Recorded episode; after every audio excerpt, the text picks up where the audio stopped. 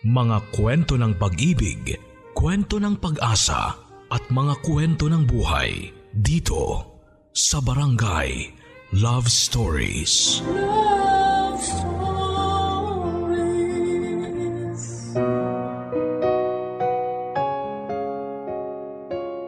Wala tayong kasiguraduhan kung ano ang dala ng ating hinaharap. Pero gagawin natin ang lahat magkaroon lang tayo ng maayos na kinabukasan.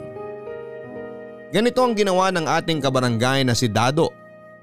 Sumama siya sa isang babaeng tingin niya ay makapagpapaangat sa kanyang estado sa buhay. Pero nang biglang bumalik ang babaeng dating nagbigay sa kanya ng tunay na kaligayahan ay naipit siya sa isang malaking suliranin kung sino ba sa dalawa ang dapat niyang piliin. Ang babae bang idinidikta ng kanyang isip o babaeng isinisigaw ng kanyang puso? Kung sino ang kanyang pinili sa huli, yan ang dapat ninyong abangan. Dito lamang sa mga kwento ng pag-ibig, buhay at pag-asa.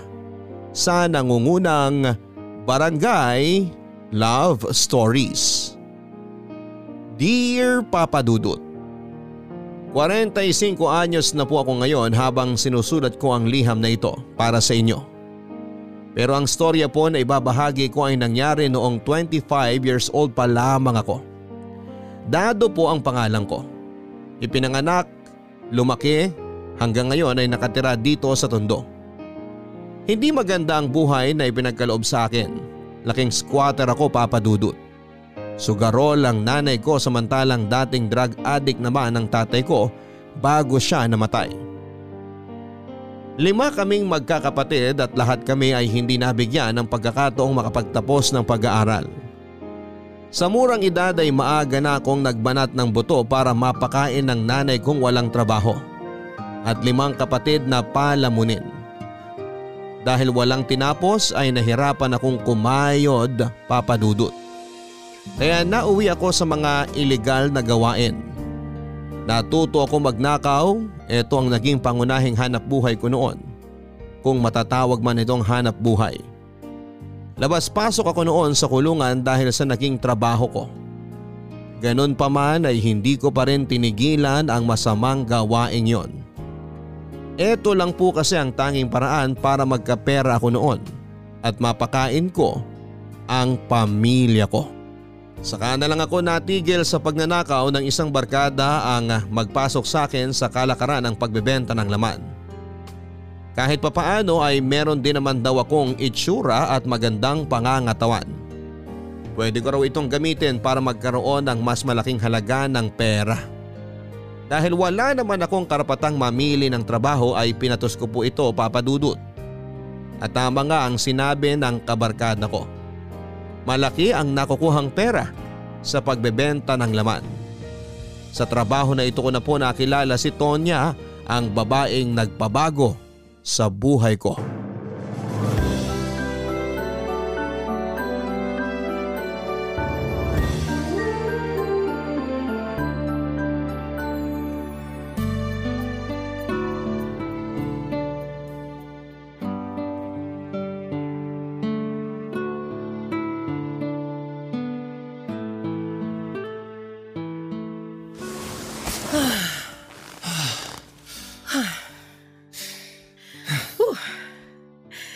Totoo nga ang sinabi nila, Na ano?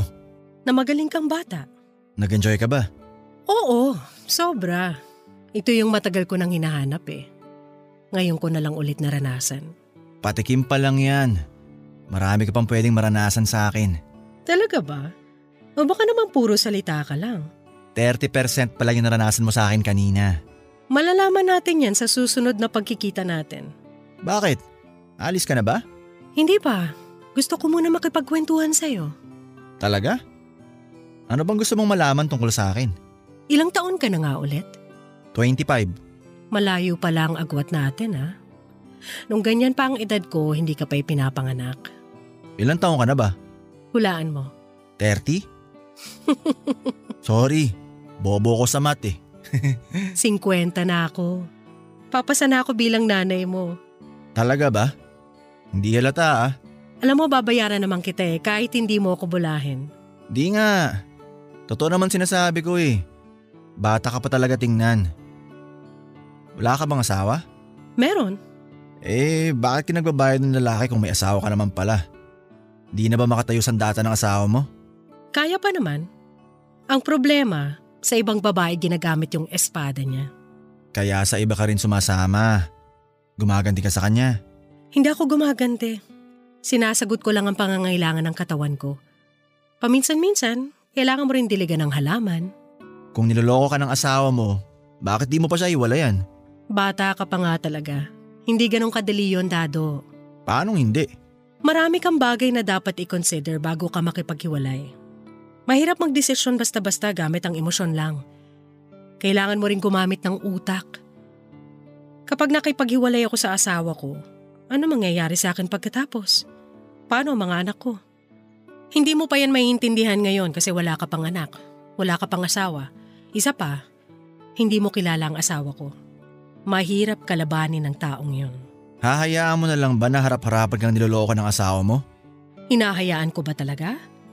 Kaya ka nga nandito sa tabi ko, di ba? Di ka ba natatakot na baka mahuli tayo ng asawa mo? Wala namang pakialam yon kahit na mahuli niya ako eh. Ang mahalaga, hindi ako mahuli ng ibang tao dahil kapag nangyari yon, masisira ang pangalang inaalagaan namin. Yon ang dahilan kung bakit hindi rin ako nagsasalita. Kahit na nahuhuli ko siyang kasama niya ang mga kabit niya. Mga? Dado, kung mayaman ka, hindi lang isa ang magiging kerida mo. Kayang-kaya mong bumili ng dalawa, tatlo, hanggat may maisasalpak kang pera sa pagmumukha nila. Hindi ka mauubusan ng babae. Ibang klase talaga mayayaman, no? Sarap siguro maging milyonaryo. Masarap, pero mahirap. Lalo na kung hindi na kayang tumbasan ng pera ang mga bagay na hinahanap mo. Lahat naman ng bagay dito sa mundo may katumbas na pere. Hindi lahat. Maniwala ka sa akin, pera-pera lang yan. Basta may pera ka, lahat makukuha mo. Bata ka pa nga talaga. Pangalawang beses mo nang sinabi yan ah. Hindi na ako bata. O siya, di hindi na. Magbihis ka na. Aalis na tayo bago tayo abutan ng araw. Walang trabaho si Tonya papadudot pero hindi na niya kailangan magtrabaho dahil mayaman naman ang asawa niya. Ito ang rason kung bakit sa kabila ng harap-harapang panloloko sa kanya ng asawa niya ay hindi siya maiwan-iwan ni Tonya dahil sa kayamanan nito. Isa pa ay ayaw din niyang iwan ng tatlo niyang anak na siyang tanging nagbibigay sa kanya ng rason para mabuhay. Nagkakilala kami ni Tonya matapos akong irekomenda ng isang kaibigan sa kanya. Naghahanap siya noon ng bagong lalaki dahil nagsawa na raw siya sa dati niyang boy toy. Maganda si Tonya Papadudut. Kahit na 50 anyos na siya ay meron pa rin siyang magandang pangangatawan. Hindi mo siya makikitaan ng linya sa mukha niya. Makinis pa rin ang balat niya na daig pa ang balat ng bagong panganak. Sa unang tingin ay hindi mo akalaing nagbabayad siya ng lalaki para lang masagot ang pangangailangan niya sa katawan. Meron kasi siyang maamong mukha, mga tipo ng mukhang mapagkakatiwalaan. Simula noon ay naging suki ko na si Tonya. Twice a week kami noon kung magkita at talaga namang tiba-tiba ako noon pagkatapos kong maibigay ang kagustuhan niya. Simula noon ay ako na ang nagbigay ng mga bagay na hindi kayang ibigay sa kanya ng asawa niya. Doon na po mas lumalim pa ang pagsasama naming dalawa papadudot. Sa sobrang pagkahumaling niya sa akin ay nagsimula na niya akong bigyan ng mga material na bagay. Sinimulan niya sa mga mamahaling relo na nasundan ng mga branded na damit at sapatos. Yun nga lang papadudot ay kasabay ng paggaso sa akin ni Tonya ay ang pagkontrol niya sa buhay ko.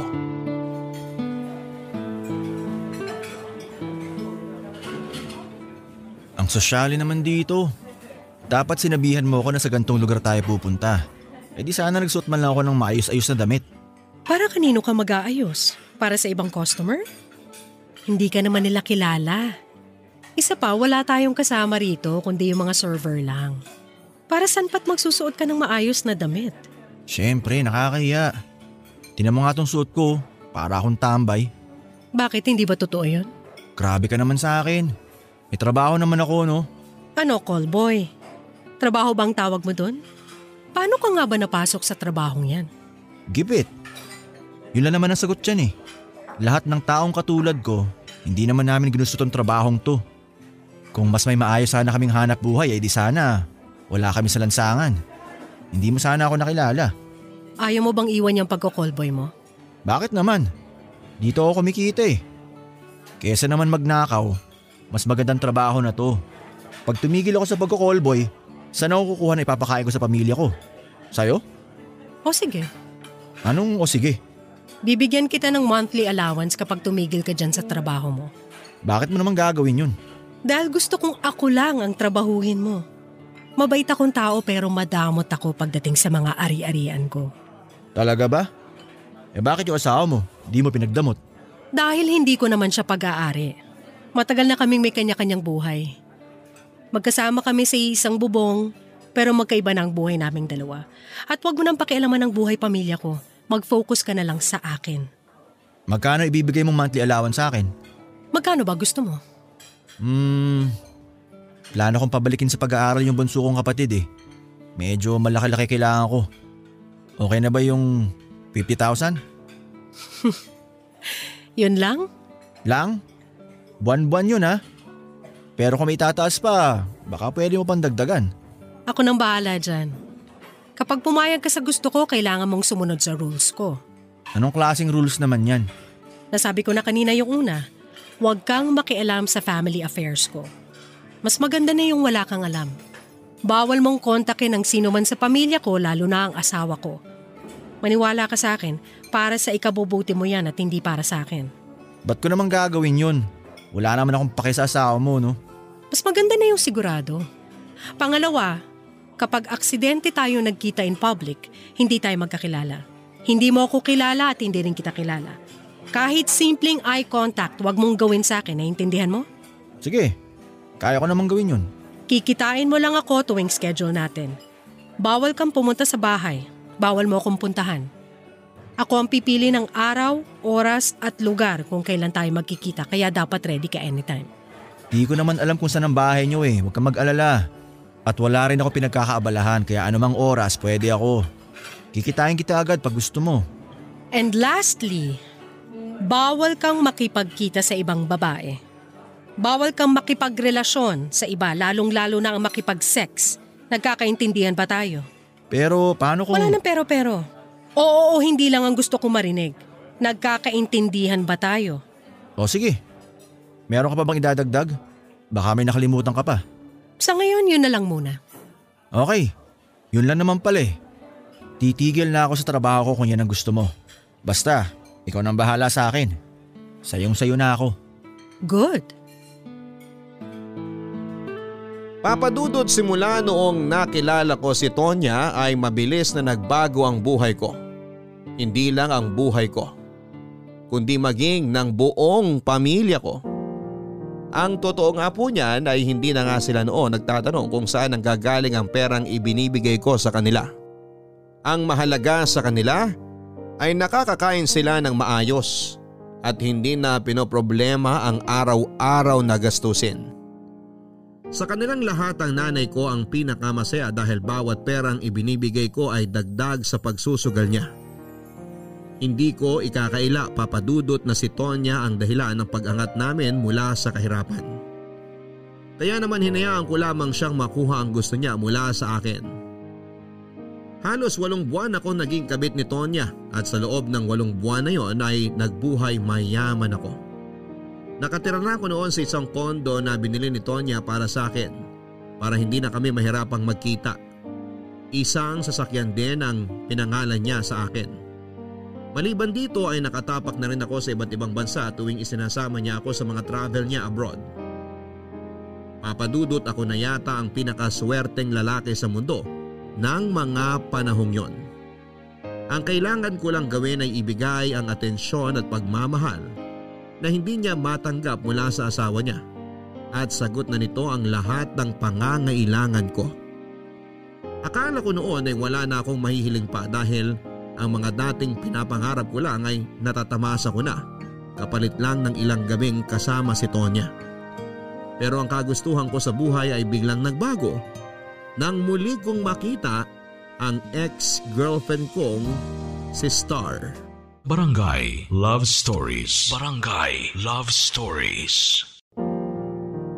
Papadudot magkababata kami ni Star. Magkasama na kaming lumaki at sabay na namulat sa malupit na mundong ito. Magandang babae si Star. Itinago nga lang ng kahirapan ang tagline nitong kagandahan. Ganun pa man ay siya ang unang babaeng bumihag sa puso ko. Makulit kasi siyang tao at mataas ang pangarap sa buhay. 17 anyos lang siya noon nang mabuntis siya. Pero dahil wala naman siyang kakayanang mag-alaga ng bata noong panahon na yon. At dahil na rin sa kahirapan ay napilitan siyang ibenta ang kanyang dinadala sa mag-asawang hirap magkaanak.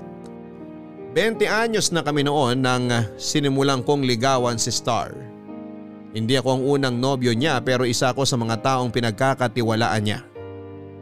Magaan ang loob niya sa akin at ramdam niya na totoo ang pagmamahal ko sa kanya. Kaya niya ako sinagot papadudot. Mabilis din namang natapos ang relasyon naming dalawa ni Star. Dahil isang araw ay bigla na lang siyang nawala sa lugar namin. Nabalitaan ko na lamang na sumama na pala siya sa isang matandang foreigner sa kagustuhang matakasan ang hirap ng buhay. Papadudot umalis siya ng walang paalam.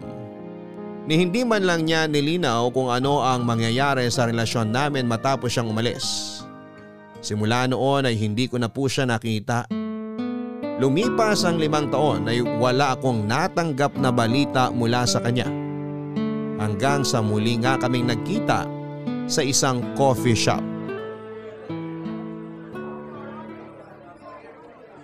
Um, excuse me? Dado? Ikaw ba yan? Ako nga. Star? Oh, long time no see! Ikaw nga. Grabe, ang laki na pinagbago mo ah. Muntik na kitang hindi mamukaan. Siyempre, nag-upgrade na tayo. O ano, kumusta ka na? Mukhang big time ka na. Di naman. Sinuwerte lang. Tingnan mo nga, oh, ang gara ng damit mo. ah. Nakarelo ka pa. Teka, totoo ba yan? Baka fake yan, ha? Totoo to. Regalo lang sa akin. eh ikaw, musta ka na? Okay naman, maayos na ang buhay sa awa ng Diyos. Kayo pa ba nung... Ni George, yung foreigner? Ay, hindi na, wala na yun. Paanong wala na? Hiwalay na kayo? Deads na. Matanda na rin kasi eh. Kaso nung namatay, pinalayas kagad ako ng pamilya niya. Gold digger daw kasi ako. Hindi ko naman sila masisisi. Sino ba naman kasing 20 anyos ang sasama sa lalaking 80 na, 'di ba? Eh ano nangyari pagkatapos? Wala, malis ako. Eh wala naman din ako magagawa pa doon. Hindi rin naman ako mahal nung matanda. Hindi ko rin naman siya mahal. Gusto lang talaga niya na makakasama hanggang sa mamatay siya. Eh paano ba naman kasi? Pinabayaan siya ng mga anak niya. Tapos nung namatay, para sila mga buitring nag-agawan sa natitirang yaman ng tatay nila. Ako naman, binenta ko yung mga alahas na binigay sa akin ng matanda. Yung perang nakuha ko doon, pinagpatayo ko ng maliit na negosyo. Tapos nag-boom. Yun, ngayon, eto, negosyante na ako. Hindi ko na kailangan ng matandang mayaman. Hindi ko na kailangan mamalimos sa daan tulad nung kabataan natin. Ang layo na narating natin oh. Parang kailan lang nung magkausap tayo sa harap ng bahay nyo. Nangangarap ng mga bagay na meron na tayo ngayon. Tama nga yung sinabi nila na darating din yung oras natin at ngayon na yon. Nakakatuwa nga eh. Nagkita tayo ulit kung kailan maayos ang buhay natin. Kaya nga eh. Oh, kumusta naman ang love life mo? May boyfriend ka ba ngayon? Ako? Wala, wala akong boyfriend. Masyado ako busy sa negosyo ko, wala pa akong time para dyan. Walang time o talagang ayaw mo lang muna magka-love life? Wala talagang time, promise! Ikaw ba, may girlfriend ka na? Wala rin. Walang girlfriend kasi may asawa, no? O wala talaga? Wala talaga. Single na single ako ngayon. Eh bakit naman wala? May nililigawan ka ba? May hinihintay? Sabihin na lang natin na may hinihintay akong bumalik. At nakita ko na siya ulit ngayon. Nakita mo na? Ako ba yan? Ayoko mag-assume ha. Pero Hindi naman siguro ako yung tinutukoy mo, no? Hmm, pwedeng oo, pwedeng hindi. Malay mo. Anong klaseng sagot yan? Pero seryoso, masaya ako na nakita uli kita. Ako rin. Kaya dapat may kasunod pa to ha. Sandali nga, kunin mo na lang yung phone number ko para makalabas naman tayo minsan. O eto, yung calling card ko ha. Medyo busy ako during weekdays kaya pag mag invite ka, dapat weekends. Okay, sige. Labas tayo next time. O paano yan? Maiwan na kita ha? Nagmamadali rin kasi ako eh. Dumaan lang talaga ako para bumili ng kape tapos sakto naman nakita kita. Message mo ako ha? Sige na, bye! Sige, ingat. Kita na lang tayo sa susunod. Papadudot na kailang sulyap pa nga ako kay Star noon bago ko nakumpirma na siya ngayon dahil sobrang laki ng pinagbago niya. Hindi mo aakalaing nagmula siya sa hirap para siyang nag-glow up ng limang beses. Ang dating marurumi at lumang damit ay napalitan ng magarang kasuotan. Para siyang modelo na sinuotan ng mga branded na damit. Puno rin ng kumikislap at kumikinang na alahas ang leeg at tenga nito. Pagkatapos ng pagkikita namin ay nagpalitan kami ng contact number. Nang araw na yon ay parang kandilang nasindihan muli ang pag-ibig namin na noon ay naiwan sa dilim.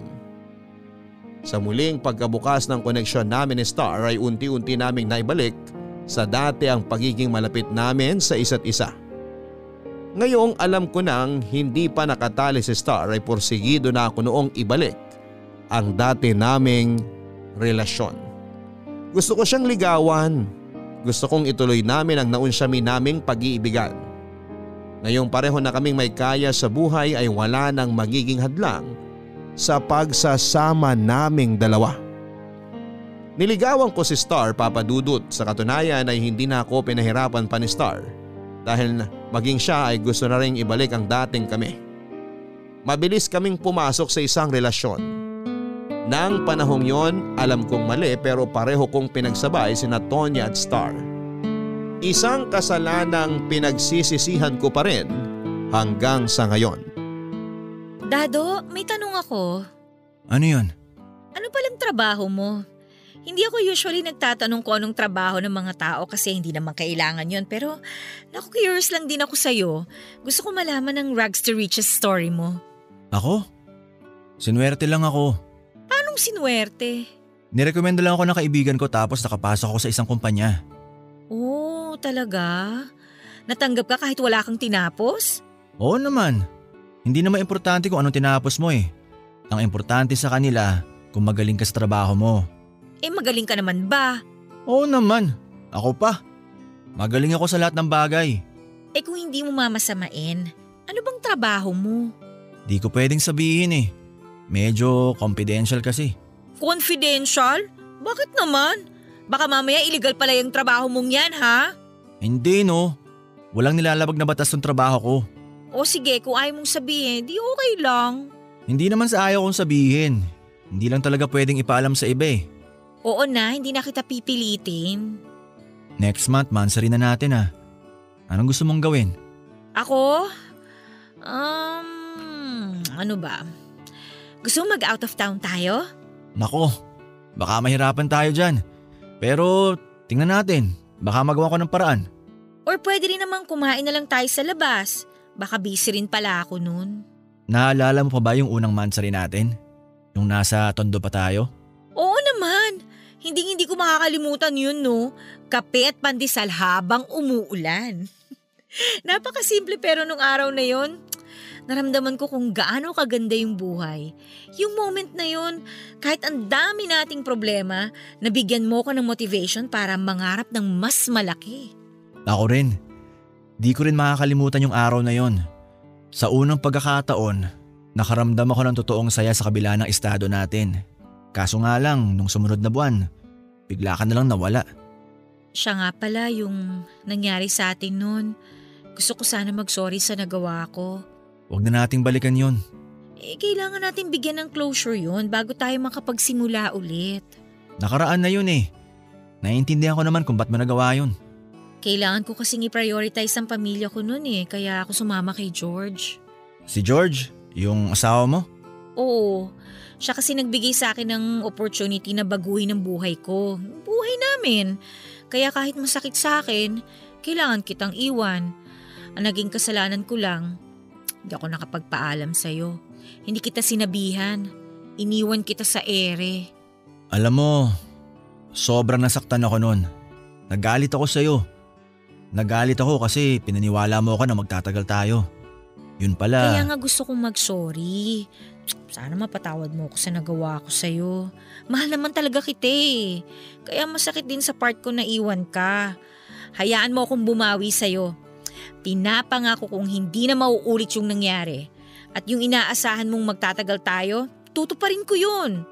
Isa pa, hindi natin kailangan magtagal. Kasi hindi na tayo maghihiwalay. Promise yan? Oo, promise!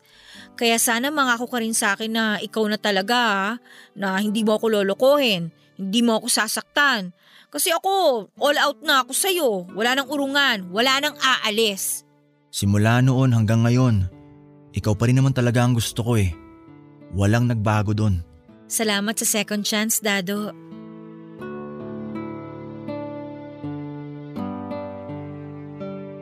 Papadudot inilihim ko kay Star ang relasyon naming dalawa ni Tonya.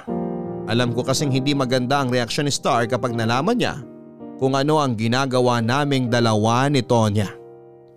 Gumawa ako ng ibang kwento kung paano ako nagkapera na agad namang pinaniwalaan ni Star. Isa pa hindi ko na kailangan pang banggitin si Tonya dahil plano ko naman noong makipaghiwalay sa kanya. Nabigyan ako ng pangalawang pagkakataong makasama si Star at hindi ko nasasayangin pa ang chance Bago pa mahuli ang lahat ay kakalasan ko na si Tonya. Ang problema papadudot ay hindi pala ganong kadaling magdesisyon.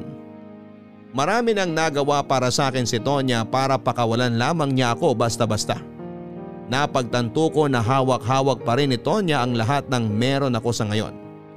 Ang tinitirhan ko, ang gamit na sasakyan ng perang Nagpapakain sa akin maging sa mga suot kong damit. Lahat ay nasa kamay ni Tonya. At kapag kumawala ako sa kanya ay kasabay din niyang mawawala ang mga ito. Isang bagay na hindi ko kayang mangyari. Sa akin pa rin kasi umaasa ang buo kong pamilya at kapag nawala si Tonya ay babalik ulit kami sa dati. Wala rin naman akong trabaho noon na babagsakan kaya wala akong ibang pagpipilian kundi ang manatili sa buhay ni Tonya. Itinuloy ko ang relasyon namin ni Star at kasabay nito ay patuloy pa rin akong nakipagkita kay Tonya.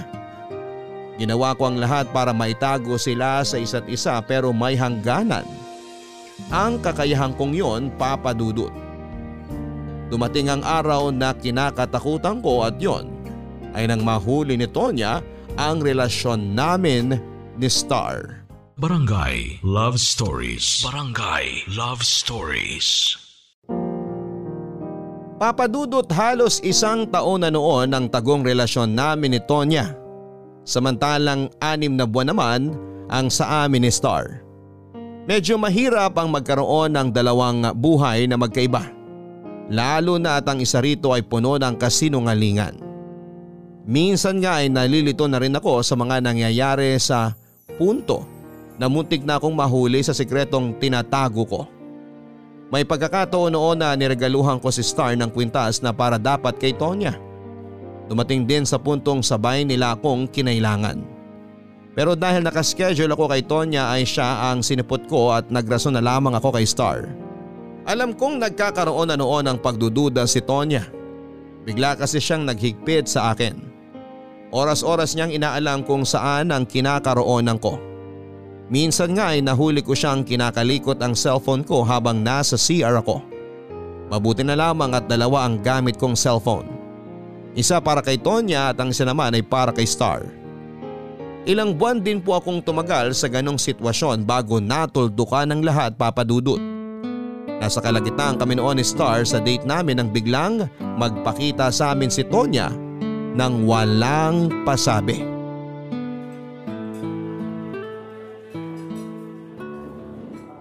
Mabuti naman na kapag day off ka ngayon.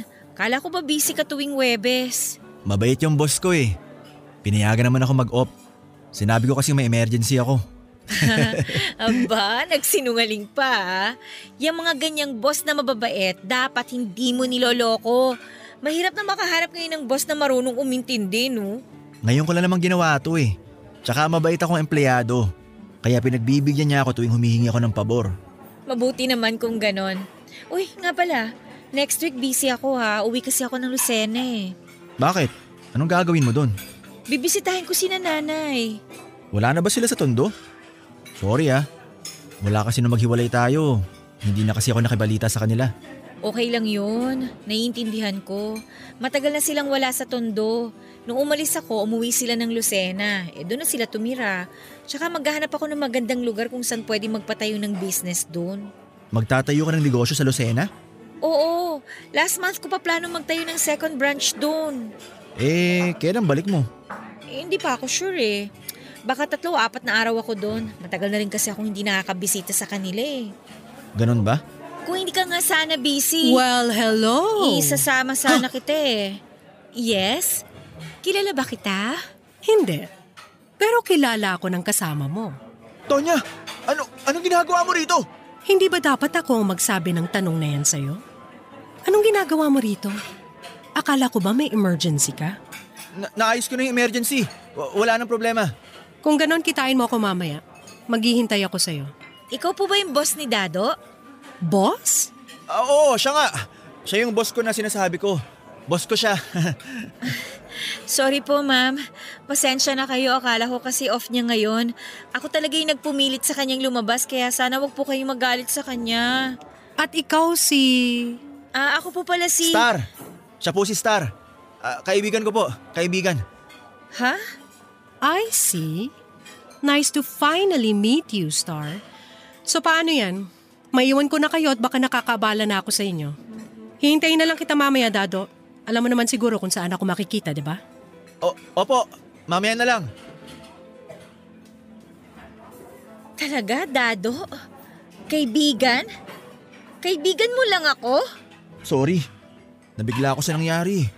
Hindi ko inaasahan na makikita tayo ni Tonya. Kinakahiya mo ba akong girlfriend? Hindi. Hindi kita kinakahiya, Star. Mahirap kasing ipaliwanag eh. Basta, basta hindi pwedeng malaman ni Tonya na may girlfriend ako. Naman? Nasa kontrata mo ba na bawal ka magka-girlfriend? Ipapaliwanag ko na lang sa susunod na pagkikita natin. Kailangan ko muna puntahan si Tonya. Aalis ka na? Kailangan eh. Pasensya ka na, Star. Babawi ako sa susunod. Dado! Dado, sandali lang. Ano ba? Hindi pa ako tapos. Marami pa akong tanong.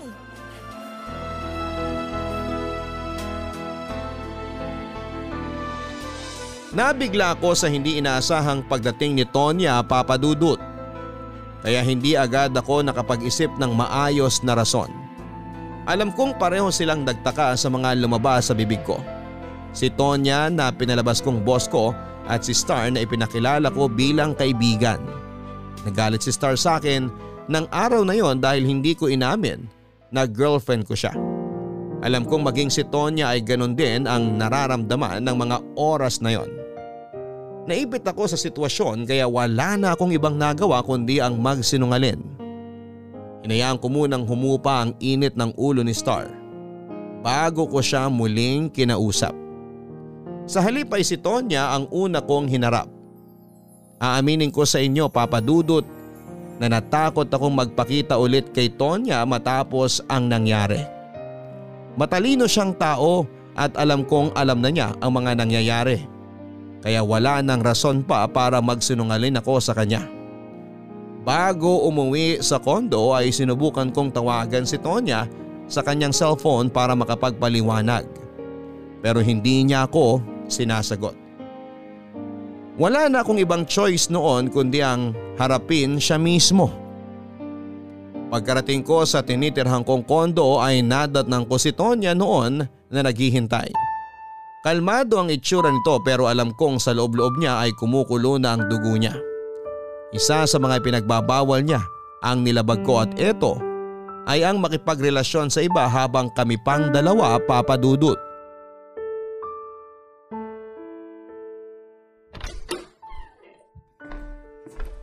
Tonya? Kanina ka pa ba dito? Maupo ka, Dado.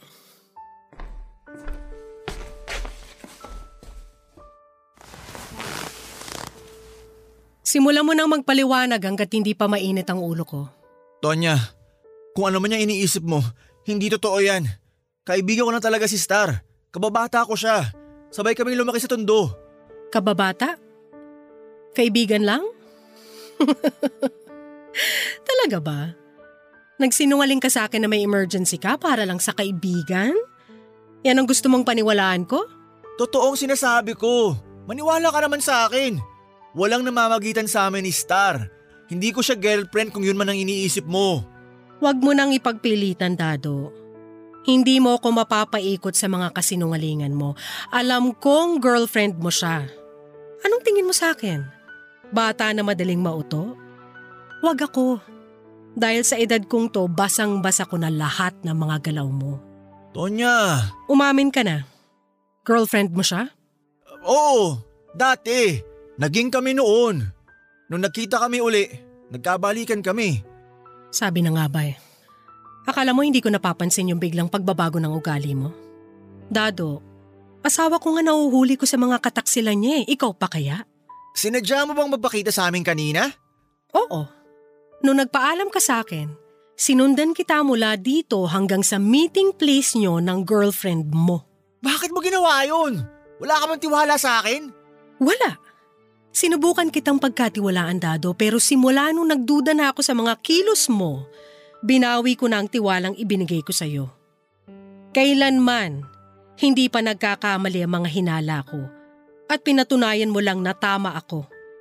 Na hindi ka dapat pagkatiwalaan. Tahimik lang ako pero napapansin ko lahat ng galaw mo. Akala mo hindi ko nakikitang may ibang phone kang gamit? Na palagi ka nagmamadaling umalis tuwing nagkikita tayo? Na nababawasan ang atensyon mo sa akin? Naranasan ko na lahat ng bagay na yan sa asawa ko, kaya hindi mo na ako maloloko. Iniisip mo pa lang ang susunod na galaw mo, alam ko na kung anong gagawin mo. Alam mo kung bakit? Kasi pare-pareho lang kayo. Napaka one-dimensional niyong mga lalaki. Masyado kayong predictable. Sana maintindihan mo ako, Tonya. Oo, hawak mo ang oras ko pero di mo hawak ang puso ko. Di mo ko madidiktahan kung sino dapat ang mahalin ko. Gusto mo bang ipaalala ko ulit sa iyo yung mga bagay na hindi mo dapat gawin habang nakikipagkita ka sa akin? Hindi na kailangan. Nasa puso't isip ko lahat ng sinabi mong bawal kong gawin. Yun naman pala eh. So anong ka-estupiduhan to? Kayang-kaya kitang palitan, Dado. Kung nabago ko ang buhay mo sa isang pitik lang, kaya rin kitang ibalik sa dati ora mismo. Tonya, wag mo namang gawin to. Nag-aaral pang kapatid ko. Kailangan ko to. Kailangan kita. Pwes, sumunod ka sa gusto ko. Gagawin ko ang lahat. Bigyan mo lang ako ng second chance. Lahat? Sigurado ka ba dyan? Oo! Hindi mo alam kung gaano kalaki na itulong mo sa akin at sa pamilya ko. Malaking pasasalamat ko doon kaya sana, sana hayaan mo akong bumawi. Madali lang naman akong kausap. Kung handa kang gawin ang lahat para sa akin, patunayan mo. Iwan mo si Star. Ano? Hiwalayan mo ang girlfriend mo.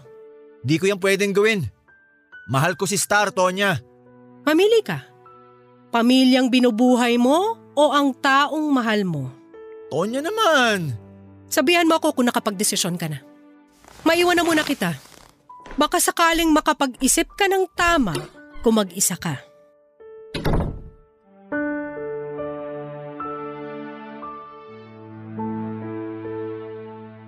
Papadudot ang totoo ay mabait naman talaga si Tonya. Ito ang nakita ko sa pagsasama naming dalawa. Naging bato nga lang ang puso niya dahil sa mga naging karanasan niya sa kanyang asawa. Ang lalaking dati niyang minahal ay pinagtaksilan siya hindi lang isang beses kundi pa ulit-ulit. Lahat ng ito ay kailangan niyang tanggapin para lamang mapanatiling buo ang kanyang pamilya. Hindi ko naman siya kinakampihan dahil meron akong nahihita sa mga masasamang ginagawa niya. Pero gusto ko lang din sabihin na kung anuman siya ngayon ay dahil pinagkaitan lang siya ng kapalaran. Ganon pa man ay hindi ko kayang ibigay ang hinihiling ni Tonya papadudot. Hindi ko kayang iwan si Star dahil siya ang totoong itinitibok ng puso ko. Noon pa man ay alam ko na ang kahinatnan ng relasyon naming dalawa ni Tonya. Hindi ko siya minahal. Pinakisamahan ko lamang siya dahil sa kanyang yaman at alam naming pareho yon.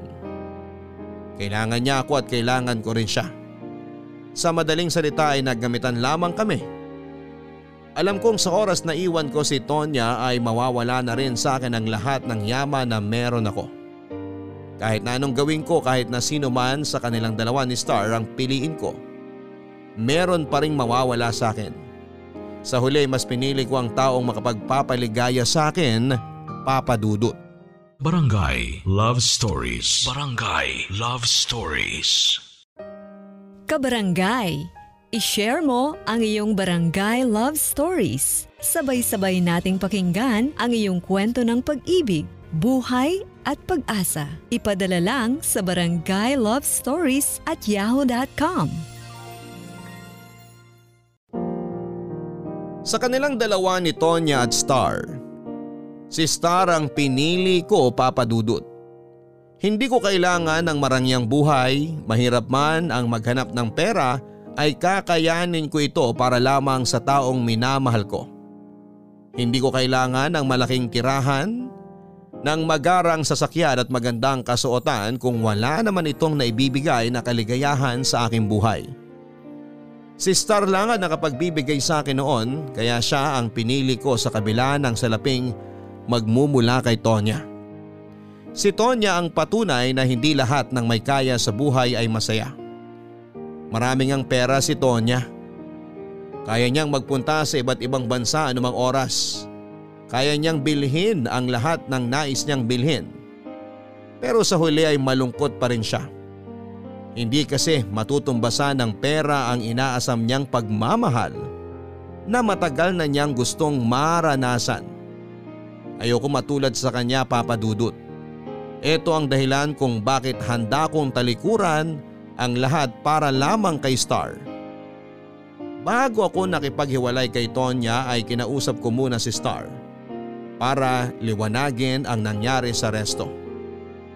Gumawa ako ng panibagong kasinungalingan para mapagtakpan ang nauna kong kalokohan. Pinalabas kong may gusto sa akin si Tonya at kapag nalaman niyang may girlfriend ako ay paalisin ako sa trabaho. Naniwala si Star sa mga sinabi ko papadudot. Ganon kalaki ang tiwala niya sa akin. Doon din ay pinangako kong hindi na ako magsisinungalin sa kanya at iiwanan ko na ang trabaho ko para sa kanya na siyang labis na kinatuwa ni Star. Pagkatapos nito ay sunod ako nakipagkita kay Tonya para tapusin na ang lahat.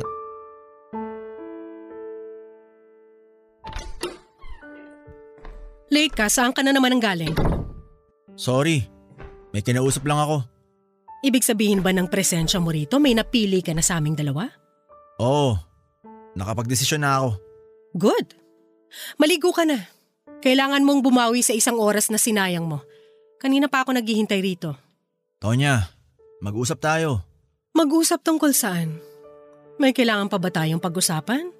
Tungkol sa pinili ko. Tonya, si Star ang pinili ko, hindi ikaw. Anong sabi mo? Si Star ang mahal ko. Siya ang taong gusto kong makasama hanggang sa pagtanda ko. Mas pipiliin mo ang babaeng yon kesa sa akin? Aanhin ko ang yaman na meron ka kung hindi naman ako masaya. Tonya, alam nating pareho na hindi natin gusto ang isa't isa. Sex lang naman ang habol mo sa akin, di ba? At pera mo lang ang habol ko sa'yo. Sa tingin mo ba tatagal tayo sa ganitong sitwasyon?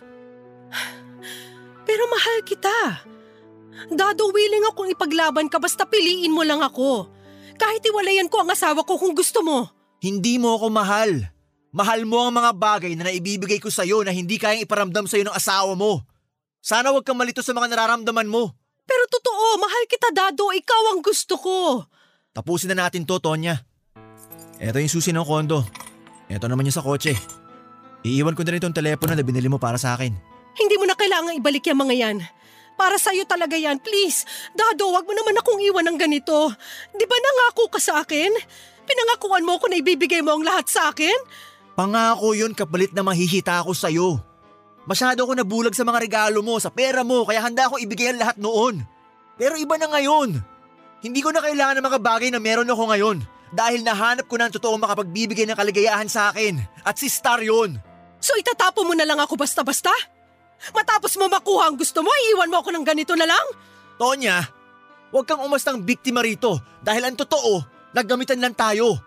Nakuha ko ang gusto ko sa'yo, nakuha mo ang gusto mo sa akin, kaya quits lang tayo. Paano ng kapatid mo? Nag-aaral pa siya. Patitigilin mo siya sa pag-aaral para lang sumaya ka? Maghahanap ako ng trabaho para maipagpatuloy yung pag-aaral niya. Ikaw? Ni high school nga, hindi mo naranasan? Paano ka makakahanap ng trabaho? Maliban sa pagbebenta ng katawan, anong trabaho pang pwede mong gawin? Hindi porket wala akong tinapos at mahirap lang ako, mamatahin mo na ako. Marami pa akong kayang gawin na hindi mo alam, Tonya. Yan ang problema sa inyong mahihirap. Nakatikim lang ng kaunting ligaya, handa nang iwan ang lahat. Hindi kayo marunong gumamit ng utak. Kaya kayo namamatay na mahirap eh. Kaya ka rin siguro malungkot hanggang ngayon kasi ganyan ang turing mo sa mga tao na nakakababa sa'yo. Oo, mahirap kami, pero kaya naming sumaya. Ikaw, nasa iyo na nga ang lahat, pero ang tanong, masaya ka ba? Kaya kong sumaya anytime, Dado. Marami akong pera. Sana nga. Sana kaya kang bigyan ng kaligayahan ng pera mo. Pero kahit anong gawin mo, hindi na mapipigilan ng pera mo pag alis ko. Sige, umalis ka. Iwan niyo ako. Ganyan naman kayo eh. Kapag nagsawa namang iiwan. Sanay na ako. Ano pa bang ina-expect ko? Pero ito ang tandaan mo, Dado. Hindi pa to ang huling pagkikita natin. Tingin mo makakaalis ka sa mga kamay ko ng basta na lang?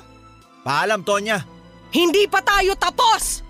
Huwag mo ako tinatalikuran! Dado!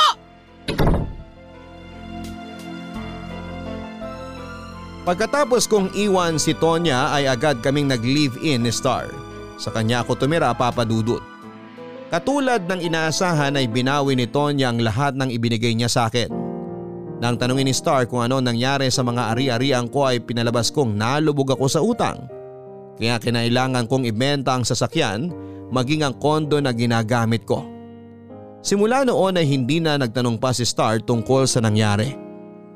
Mahirap man ay eto ang naging bunga ng pagsira ko sa tiwala ni Tonya.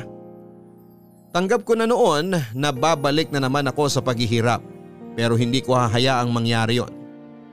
Sinikap kong maghanap ng trabaho yun nga lang dahil wala naman akong tinapos at wala ring sapat na karanasan ay nahirapan akong makahanap ng matinong trabaho. Ang nakitang solusyon ni Star sa problema ko ay ako ang naisip niyang mag-manage ng kanyang negosyo. Nang panahon na yon kasi papadudot ay plano niyang magbukas pa ng isa pang negosyo kaya kailangan niya ng titingin dito. Ilang buwan nang lumipas ay naging maganda ang relasyon namin ni Star papadudot. Akala ko noon ay natakasan ko na sa wakas ang mga problema ko pero ang totoo ay paparating pa lamang pala kami sa isang malaking unos. Isang araw ay bigla na lang umuwi si Star at galit na galit.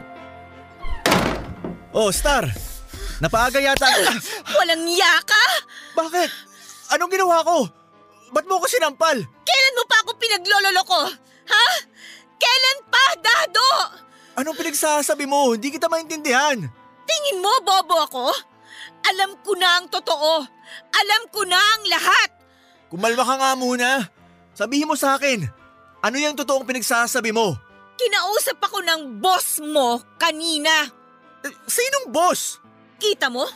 Sarili mong kasinungalingan, hindi mo mapanindigan. Nag-usap kami ni Tonya kanina lang. Nag-usap kayo ni Tonya? Ah, anong pinag-usapan nyo? Kailangan ko pa bang ulitin ko anong sinabi niya sa akin? Kasi alam kong alam mo na ang sagot sa tanong mo. Kung ano man ang sinabi niya sa'yo, sinisiraan lang niya ako. Walang katotohanan namang pinagsasabi niya sa'yo. Di ba sinabi ko naman sa'yo na may gusto siya sa akin? Kaya gagawin niyang lahat para lang masira tayo. Huwag mo nang subukang isalbay ang sarili mo dahil sirang-sira ka na sa akin, Dado. Star, pakinggan mo naman ang side ko. Mas maniniwala ka kay Tonya? Sabihin mo nga sa akin ang totoo. Callboy ka? Ha? Oo! Dati! Callboy ako dati! Nung walang wala ako, kailangan ko ng pera kaya nag-callboy ako. Kaya kayo nagkakilala ni Tonya. Oo! Tapos pumayag ka maging kabit niya kapalit ng pera. Oo, ganun nga. Tapos habang kabit ka ng isang mayamang matrona, niligawan mo ko. Pinangakuan mo ko na ako lang ang babae sa buhay mo. Ako naman si Tanga, sinagot naman kita. Ngayon, pinagsabay mo kaming dalawa. Tama, di ba? Totoo mga pinangako ko sa'yo, Star. Pero pinagsabay mo kami. Tama, di ba? Sumagot ka! Oo, pero hindi ko gusto mangyari yun. Nahirapan ako kumawala kay Tonya. Kailangan ko siya para makapag-aral ng kapatid ko. Sana intindihin mo naman ang sitwasyon ko. Intindihin? Intindihin ang ano? Dado, ang laki-laki mong tao. Bakit hindi ka magbanat ng buto? Bakit kailangan mong kumapit sa matrona? Kung makapagsalita ka naman parang hindi ka kumapit sa kano para makabangon sa buhay ah. Ang kapal ng mukha mong ihalin tulad ako sa'yo. Una sa lahat, hindi ako naging kabet. Pangalawa, wala akong mga taong pinagsabay na niloko kaya wag mo akong itutulad sa'yo. Hindi kita niloko, Star. Totoo ang nararamdaman ko sa'yo. Kaya pala kinailangan mo magsinungaling. Si Tonya, boss mo, nagtatrabaho ka sa kumpanya, nalubog ka sa utang kaya ka nagbenta ng condo unit at sasakyan? Ano pa? Ha? Ano pang kasinungalingan ang isinaksak mo sa akin na pinaniwalaan ko? Star, nagawa ko lang naman ang lahat ng yun kasi naipit ako eh. Hindi! Ginawa mo lahat ng yon kasi ginusto mo. Kung sasabihin ko ba sa yung totoo nung simula pa lang, matatanggap mo ba ako? Di ka makasagot, di ba? Kasi kahit sabihin ko pa ang totoo sa'yo noon o ngayon, iisa lang ang kahinat na ng lahat. Magagalit ka pa rin sa akin. Kaya mas pinili ko na lang na itago sa yung lahat bago ko tapusin yung sa amin ni Tonya. Ang kapal ng mukha mo. Ginawa mo pa akong rason para panindigan yung mga kasinungalingan mo. Star, please. Humihingi ako ng tawad sa'yo. Huwag ka nang humingi ng tawad. Kasi hindi kita mapapatawad sa ginawa mo. Makakaalis ka na. Bibigyan kita ng isang oras para mag-empake. Star, huwag ka namang ganyan. Gusto ko pagbalik ko, wala ka na rito sa pamamahay ko.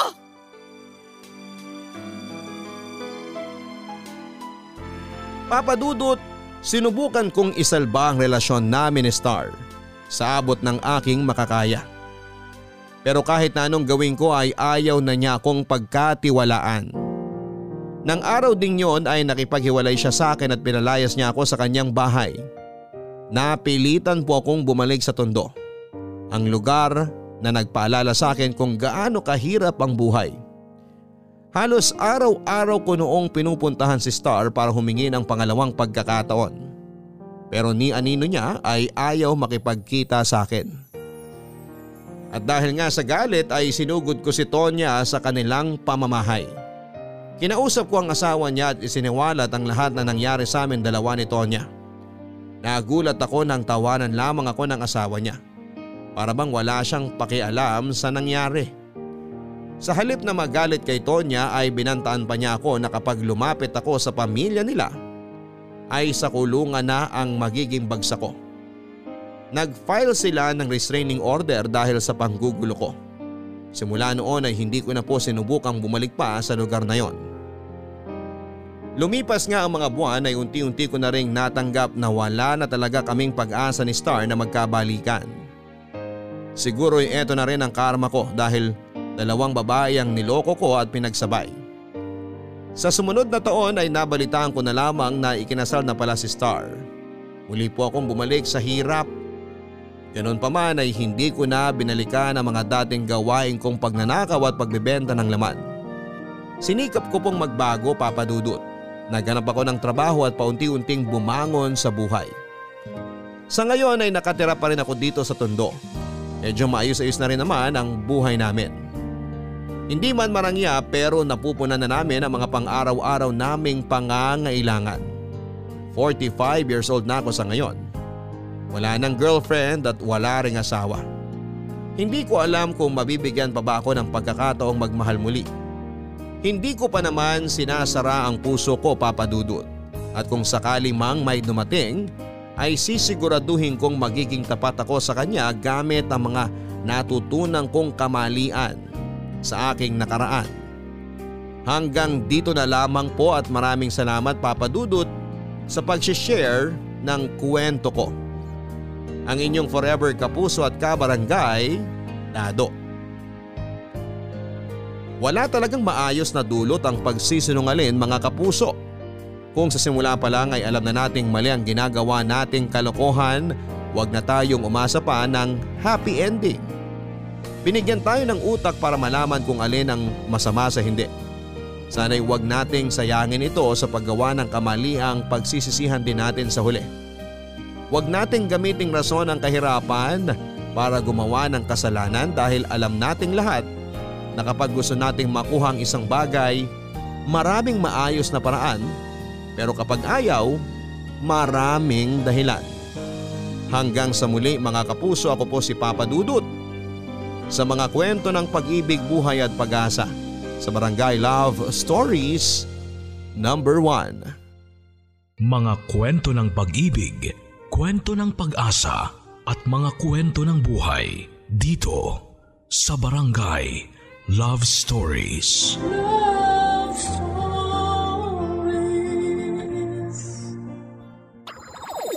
Nagustuhan ng iyong napakinggan? Ituloy yan via live stream sa www.gmanetwork.com/radio.